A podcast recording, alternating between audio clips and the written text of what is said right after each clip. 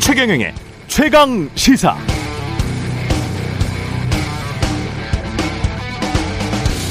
네, 어제 윤석열 대통령 취임사에는 자유라는 단어가 서른다섯 번 나왔습니다. 민주주의 위기 극복을 위해서도, 양극화와 사회 갈등을 해결하기 위한 성장과 도약을 위해서도, 자유시민이 되기 위한 경제적 자유를 위해서도, 평화를 위해서도, 국제사회와의 연대를 위해서도 자유가 중요하다는 것이죠.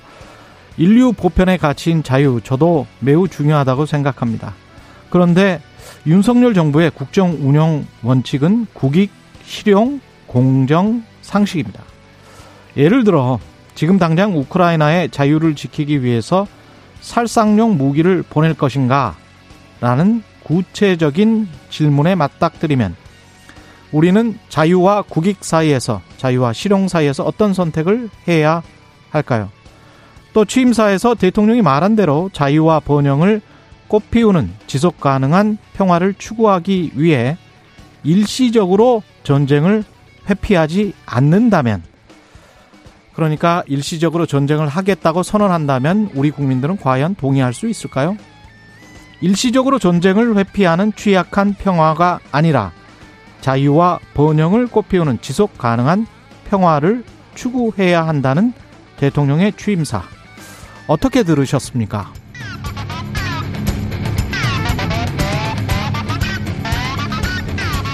네, 안녕하십니까. 오월 십일일 세상에 이익이 되는 방송 최경령의 최강시사 출발합니다. 저는 케이비에스 최경령 기자고요. 최경령의 최강시사 유튜브에 검색하시면 실시간 방송 보실 수 있습니다.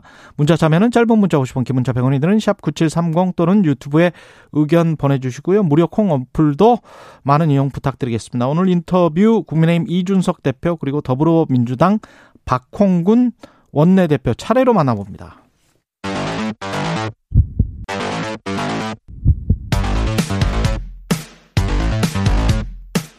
오늘 아침 가장 뜨거운 뉴스 뉴스 언박싱.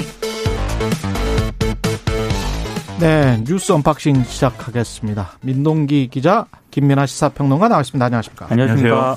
예, 취임사부터 이야기를 해야 되겠죠. 어제 취임 이야기. 예. 윤석열 대통령이 자유인권 공정 연대의 가치를 기반으로 국민이 진정한 주인인 나라를 만들어 나가겠다, 취임사에서 이렇게 강조를 했는데요. 오프닝에서도 말씀을 하셨듯이 자유를 서른다섯 차례 강조를 했고요. 예. 반면에 소통, 통합, 협치라는 단어는 한 번도 언급이 되지 않았습니다. 아, 특이한 점은 민주주의 위기 원인을 반지성주의로 규정을 했다는 점인데요. 음. 아, 특히 국가 간, 국가 내부의 지나친 집단적 갈등에 의해 진실이 왜곡이 되고 다수의 힘으로 상대의 의견을 억압하는 반지성주의가 민주주의를 위기에 빠뜨리고 민주주의에 대한 믿음을 해치고 있다, 이런 점을 강조를 했습니다. 그러면서 또 자유의 확대를 굉장히 또 강조를 하기도 했는데요. 예. 지나친 양극화와 사회 갈등을 해결하기 위해선 도약과 빠른 성장이 필요하다는 점도 지적을 했습니다. 아, 북한 문제와 관련해서는 일단 대화 가능성을 열어두긴 했습니다만 비핵화를 전제 조건으로 제시를 해서 이명박 정부의 대북 정책과 흡사하다, 이런 평가를 받았습니다. 어제 그 취임사에서 언급한 반지성주의라는 그런 표, 표현이 있지 않습니까? 음. 이것은 윤석열 대통령이 직접 넣었다라고 하고요. 예.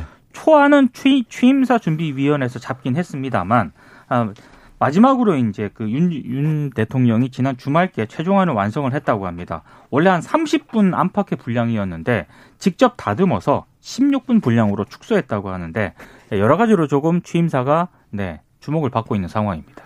그러니까 이게 자유를 강조한 거는 전 뭐 좋다고 생각합니다. 네. 그리고 특히 옛날 같으면은 자유라고 할 때 이 자유를 이제 자유라는 말은 좋은 뜻인데. 자유를 굳이 어, 이 어떤 최고의 가치를 꼽으면서 어, 자유지상주의적인 발언을 하는 분들이 주장했던 바는 사실 음. 강자의 자유를 어, 옹호하는 논리로 누구의 자유냐. 그렇죠. 그렇죠. 악용되는 예. 경우가 많았어요. 그런데 윤석열 대통령은 어제 취임사에서 이 자유로부터 소외되는 취약계층이나 이런 사람들의 자유도 보장해주기 위해서는 사회적인 연대가 필요하다라고 이제 얘기를 했거든요. 저는 음. 그런 표현은 좋다고 생각합니다. 그럼요. 근데 그거에 대해서 이제 그러면은 실질적으로 사회 안전망 강화라든지 양극화 해소를 위한 어떤 구체적인 해법이 뭐가 나오느냐를 우리가 앞으로 주목을 해봐야 될 텐데, 근데 취임사에서 나온 거는 사실 지금 말씀하셨듯이 이제 성장과 도약 뭐 이런 거거든요. 근데 그게 사실은 옛날에 이제 기억을 더듬어 보면 성장 위주의 어떤 정책 때문에 또 소외되는, 그 자유로부터 소외되는 이제 극빈계층이 늘어났던 것도 또 사실이지 않습니까? 예. 그래서 그런 과거에 이제 그 오류를 이제 되풀이하지 않을 수 있는 어떤 해법이나 이런 것들을 강구해 주기를 바라는 그런 마음이고요. 그다음에 반지성주의를 이제 민주주의 위기의 원인으로 언급한 거에 대해서는, 음. 그러니까 어, 민주당 여기에 대해서 뭐어뭐 어, 뭐 이건 누, 누구를 향해 하는 얘기냐 뭐 이렇게 반발하는데, 저는 뭐 이것도 좋은 얘기라고 생각합니다. 전 세계적으로 예, 예. 전 세계적으로 이 반지성주의적인 어떤 풍토가 어, 어떤 정치의 문제를 야기하고 있는 거 맞는데. 음. 근데 저는 이런 생각도 들어요. 그러면 반지성주의적인 이러한 어떤 어, 이 반지성주의로 인한 여러 가지 문제를 더 악화시키는 데 있어서는 음. 지난 대선에서 대통령 본인이 했던 말이나 이런 행동 이런 것들도 한번 돌아볼 필요가 있다. 왜냐하면 이게 대표적으로 이 반지성주의라는 말이 이제 처음 이제 학계에서 논의가 된 거는 결국은 이제 메카시즘에 대한 어떤 문제 제기 이런 그렇습니다. 것이 그렇습니다. 왜 발생했느냐를 놓고 예, 이 생각하면서 나온 건데 음. 그 결국 이제 지성이라는 것은 어떤 불순한 어떤 세력의 동기를 포장하기 위해서 동원되는 것이고, 그 배경에는 불순한 어떤 의도가 있고 그런 것들이 본질이다라는 그런 개념이 이제 반지성주의거든요.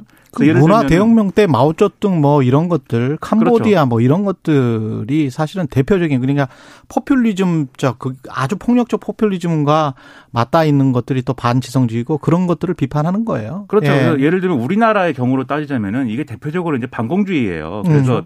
그 예를 들면은 이 지식이 그런 얘기 있지 않습니까? 말 많으면 공산당이다 뭐 이런 얘기 있잖아요, 옛날에. 그래서 그게 반지성주의입니다. 그렇죠. 그 말 자체가. 그래서 지난 대선에서 이제 했던 주장이나 이런 음. 캠페인들을 살펴보면은 그런 것에 가까워 보이는 그런 언급들이 있었거든요. 뭐 낡은 이념, 낡은 이념을 추종하는 세력들이 뭐 이런 추진한 정책이 뭐 대한민국을 망쳤다든지, 또는 나아가서는 뭐 어떤 뭐 이 집값을 뭐 이렇게 정치적인 이해관계 때문에 일부러 올렸다든지 이런 표현들 있지 않습니까? 결국 그런 연장선상에 있는 것이기 때문에 저는 이 좋은 개념이니까 어 그런 이 이제 이 어떤 이 좌우 뭐 진보 보수 이걸 가리지 말고 음. 이 화두에 대해서는 정말 반성적으로 돌아보면서 새로운 정치 문화를 만들어 나가기 위한 그런 노력을 대통령도 그렇고 여야도 그렇고 이제 해야 된다. 저는 그런 생각을 하게 됐습니다.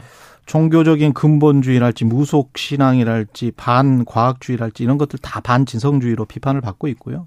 그런 측면에서 우리 학계도 좀 돌아보시고, 방석집에서 박사 논문 받고 뭐 이런 것들도 다, 다 반석, 저 반지성주의입니다.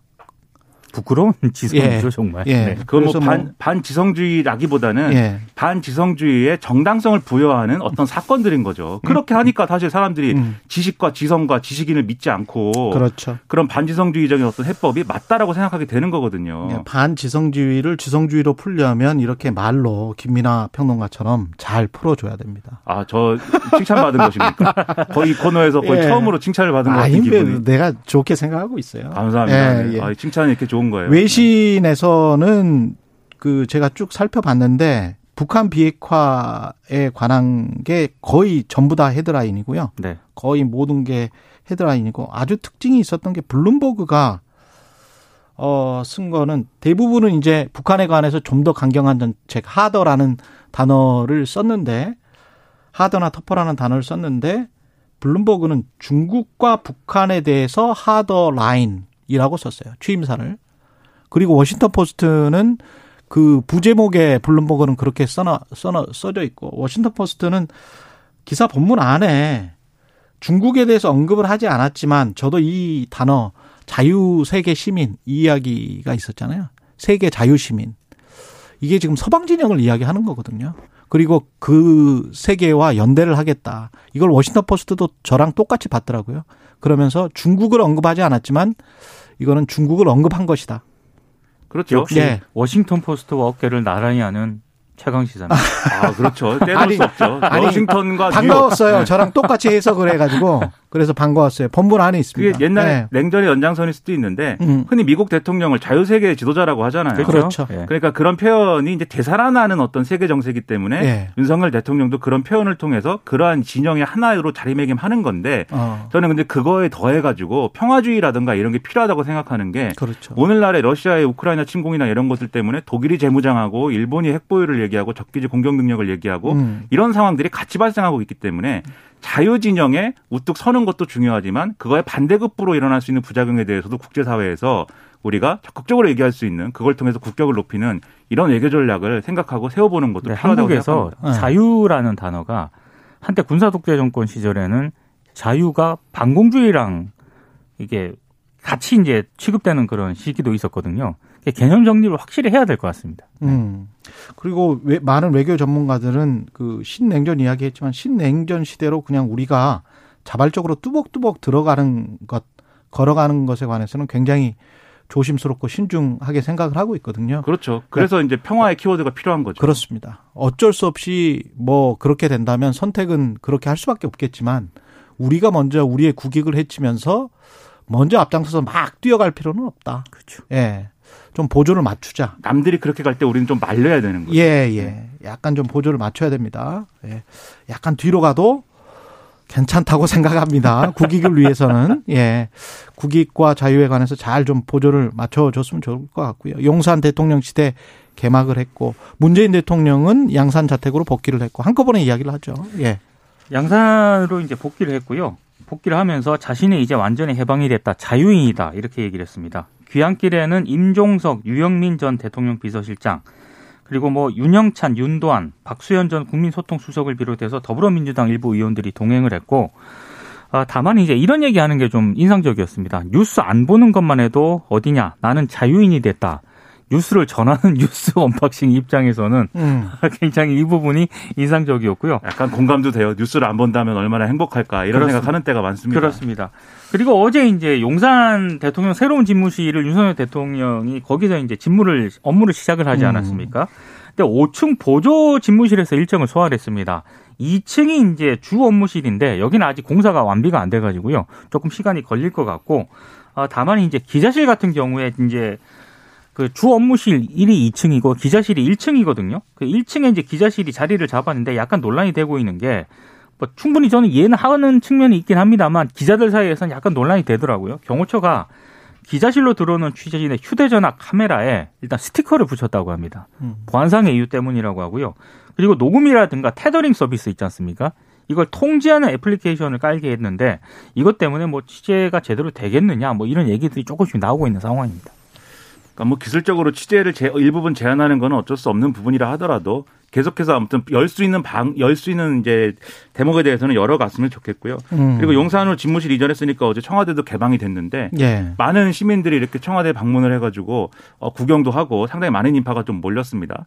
그래서 그런 것들을 보면은 어, 청와대 개방의 어떤 효과나 이런 것들도 앞으로 이제 다시 좀 잘 평가할 수 있도록 좀 새 정부가 잘 힘을 써가지고 어, 제대로 좀 이 의미를 살릴 수 있는 그런 것들을 했으면 좋겠고요. 결국은 이제 용산으로 집무실 이전한 거는 국민과 소통을 늘리고 그리고 민간이 합동을 해가지고 이제 국정을 운영하는 모델을 만들기 위한 것이다라고 얘기를 했잖아요. 그럼 그 방향으로 이제 얘기를 잘 하는 게 필요한데 민간 합동위의 위원장은 또 삼성 출신의 그렇죠. 인사가 지금 내정이 됐다고 이제 얘기가 아, 나오기 그래요? 때문에 예. 그래서 그런 점에서 좀 우려가 되는데 뭐 이건 나중에 한번 다시 한번 얘기를 해보면 좋겠습니다. 한동훈의 자녀 딸 이야기는 계속 나오고 있고요. 어제 엠비씨가 스마트폰 웹을 돈 이백만 원을 주고 어떻게 외주 제작했다? 그러니까 한동훈 후보자 딸의 이모가 있거든요. 진모 씨라고 있는데 미국에서 입시 전문가로 활동을 하고 있습니다.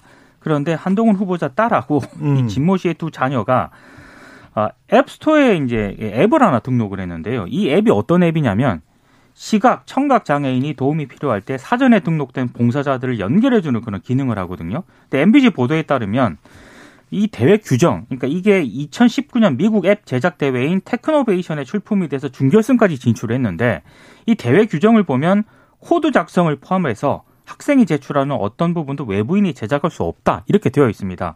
근데 엠비씨 취재에 따르면 해당 앱의 제작을 의뢰받았던 전문 개발자가 있는데 이 개발자가 엠비씨 기자와의 인터뷰에서 프리랜서 전문가 의뢰 홈페이지로 이 앱 개발을 의뢰를 받았고 금액은 이백만 원이었고 학생 방학 때 숙제라고 해서 앱을 만들어야 한다고 했다. 음. 이제 그래서 본인이 만들어줬다는 그런 얘기고요. 예. 의뢰인은 신원을 알 수 없는 중년의 여성이라고 했다고 합니다. 그러면서 서울시 장애인 앱을 참고하라는 그런 주문을 받았다라고 하는데요. 여기에 대해서 한동훈 후보자는 엠비씨 측에 자신의 딸은 아이디어, 홍보 동영상 제작에만 참여했고 앱 제작에는 관여하지 않았다라고 해명을 했습니다. 그러니까 이게 또 뭐 흔히 흔히 할 수 있는 또 방식은 아닌 건데 그렇죠. 또 그게 스펙 삭히겠죠. 나중에 이제 뭐 그걸 대학 때 쓰지 않겠다 또 그 말을 또 붙이면 그렇죠. 어. 그래서 이 앱의 목적이 뭐냐가 또 중요해지는데 그게 중요한 거죠.